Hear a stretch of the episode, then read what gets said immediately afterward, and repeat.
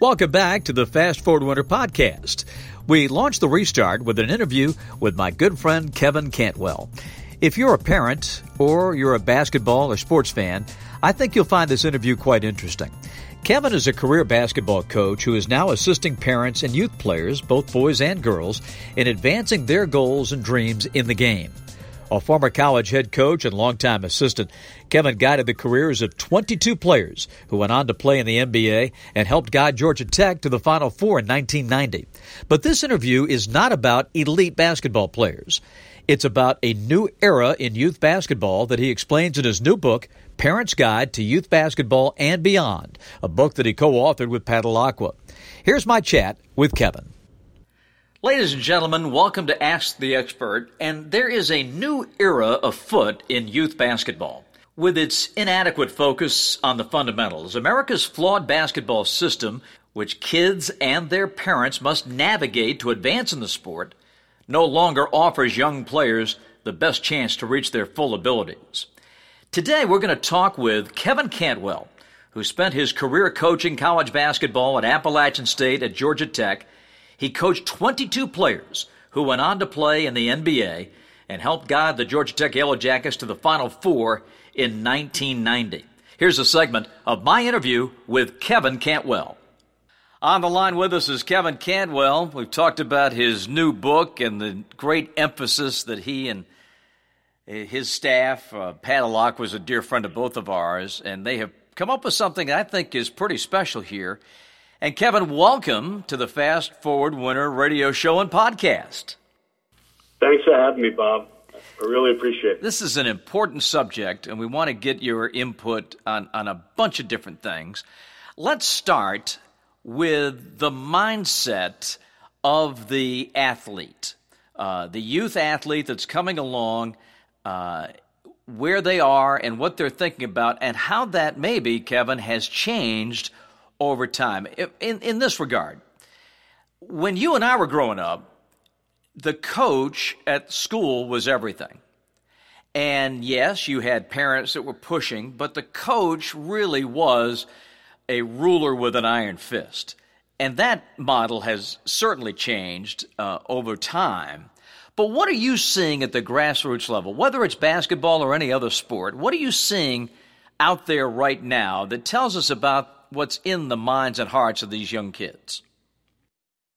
You know, it's a great question. I, we've lived both sides of it too. I've, I've lived it um, before. Uh, you know, now I live it now. And when I left Georgia Tech, it was amazing when I started getting involved with uh, youth uh, basketball. I, I was shocked. I just was shocked about how the how businesses, it's businesses that started taking these kids to the direction of playing games and we've just taken a back seat to everybody in the world uh, because we don't emphasize fundamentals right away. The biggest thing right now is the kids want. I mean, kids in fifth grade. I, I train kids in fourth, fifth grade, third grade, and the biggest thing is they want. Uh, they got to get on a travel team. They think that is the the avenue to being successful and being a player. And it's just, and it's just, they don't understand. And then and that goes right into the coaching, the recruiting thing. You know, they want to be exposed to coaches, uh, and it, you know, in the book I explain how it all started and how these myths have all been created. You know, the myths at one time were were, were, were real, but now they're myths, and so it, it's just that we just don't care about worrying about fundamentals, and all we want to do is play games, thinking that the games are going to get us better. And they look at it, Kevin, as just a business proposition like, I just got to get a scholarship. I've just got to get to the pros no matter how I get there so I can cash in. Is that sort of the mindset? Uh, yeah, it is. And, you know, uh, I have all these uh, clues and stats saying that we are taking a backseat to everybody in the world in basketball. And they just, it's like uh, one chapter in the book, I get it, basketball or any team sport, when you look at it, it's an individual sport. You have to have skills, individual skills, and then you take it to the team game. And we don't look at it that way. We just take the skills as second, uh, that's second fiddle, and now we're going to go play. And you know, think about Bob, parents as they watch their kids go through uh, elementary, middle school, whatever, and they watch the kids play travel ball. You know, they get false hope because of course you're going to get better. I mean, you're going to get bigger, stronger, and you're going to make a shot once in a while because you have more confidence on the court. You're going to get a rebound once in a while, and and and, you, and they're getting false hope. But that's not the better you want.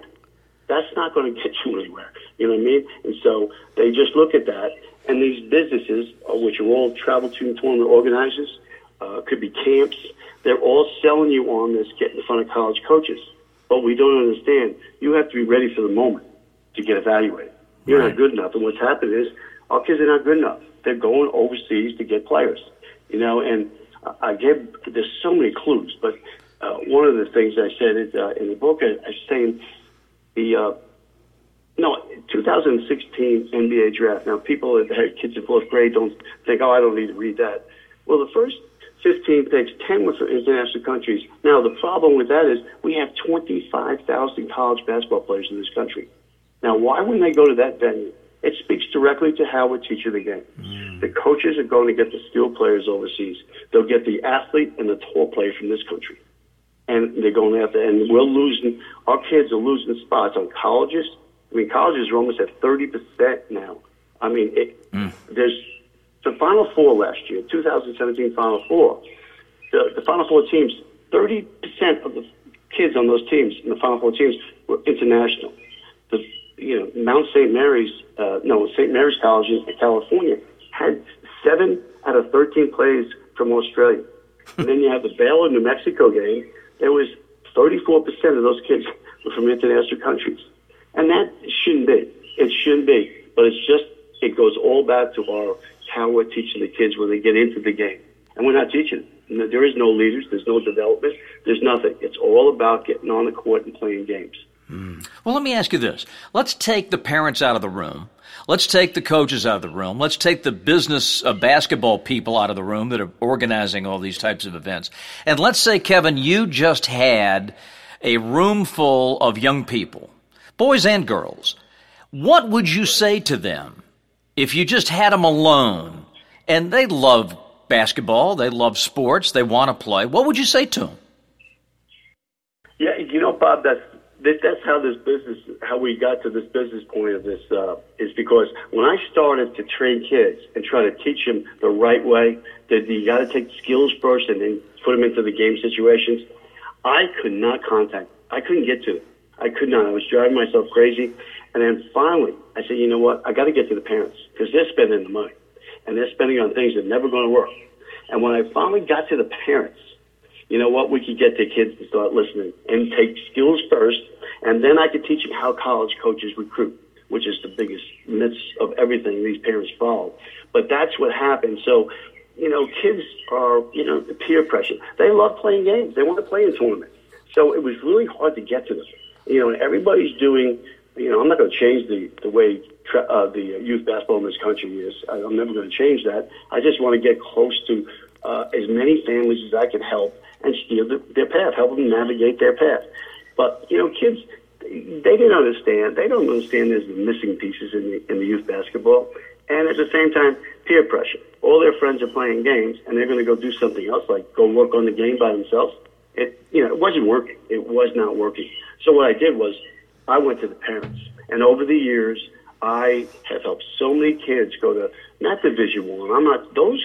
Those are special kids. They can go somewhere. I'm talking about go Division Two, NCAA Division three, NAIA one, two, and have a good experience. You know, but uh, so uh, I, I didn't get anywhere with the kids, so I went to the parents. That's why the business is all directed to parents, and I'm not making them coaches. We don't want them coaches. I'm not saying that. I just understand the, the how to navigate through it, and and that's what the whole business is about. The book is the initial piece to that, and it gives you a lot of insights. But the deeper dive, we go deeper dive into other products we have. And that, of course, is the title of the book that we mentioned, A Parent's Guide to Youth Basketball and Beyond. So, what kind of a reception, Kevin, are you getting from the parents when you relay this type of information to them? It's been unbelievable. You know, uh, you know, AAU gets a bad name. Everybody goes AAU kids. They play these AAU. They play AAU. AAU has been around for years, way before travel ball. And the tournaments these kids play in are not AAU tournaments. They make. The AAU has a, a state tournament, a, a, a regional, and then a national. So they get it, but AAU has picked up and uh, taken the whole thing and trying to direct parents. They're trying to navigate, help. So they have taken the book, and I've had so many people are shocked when I, I, I talk about, you know, and it's funny, Bob. It, the sad, the sad part is, is they they look to uh, they're looking to the recruiting for the skills. But let's stay with the recruiting part. I'll talk to a national AAU 13 and under last year, and the parents all, and that's eighth graders, all the parents wanted to talk about was how the kids going to get recruited. Not even thinking about how good you have to be to get recruited, you know. Right. And then I started to tell them, you know, coaches only have, coaches use the travel team system to recruit. There's only 12 days. And they were shocked. I said, yeah. And if you're not on a sponsored team, you might as well forget it. And you know what? Only 10% of the travel team uh, teams in this country are sponsored. So 90% of the kids in this country are going down the wrong path to be seen by college coaches, and also they, they're not really going to be ready to be seen. Even, even that knew how to navigate. You know, if they got in front of college coaches, they weren't good enough. But they are still going down the wrong path, thinking it's going to happen. So um, it, it's been very people just say, "Wow, wow, wow!" I had one um, doctor told me I had my son read a chapter, a whole chapter. I said, "What chapter was it?" About working hard on your own. and I said, "Oh, okay." And he, he said he his son was in the seventh grade. Mm. There's a lot of a lot of good positives coming out of it, and like I say, I'm uh, uh, I'm not going to change. We're not going to change the, the system, but I want to help as many families just have a good time and don't spend money on things that are never going to work. Well, it, it, reminds me of the old starfish story, right? There's a thousand starfish uh, that wash up on the beach, and yeah. some kid walks by and throws one in, and the old man says, "Hey, what are you doing? You, you know, there's 999 left." He said, "Well, I made a difference in that one," and it seems like that's the way this is with the parents that you encounter. That you're not going to reach them all, but the ones that you do reach, you're going to make a difference in their lives and maybe help their kids out in the long run. Oh, that's what it's all about, and it's not really a hard fix. When it, the pieces are there, you just have to rearrange them. You know what I mean? They, there's three things that we tell the parents. They got number one, they got to get involved. And you know, there's the, most sports communities, uh, other sports telling parents to get out of the way. No, well, we're saying they have to be involved, but they also have to be uninvolved at the right time too. But this is not about being a spectator or anything like that. You've got to look at what's in front of your child and the system. The second thing is the priority has to be on skill development over playing games a lot. It has to be.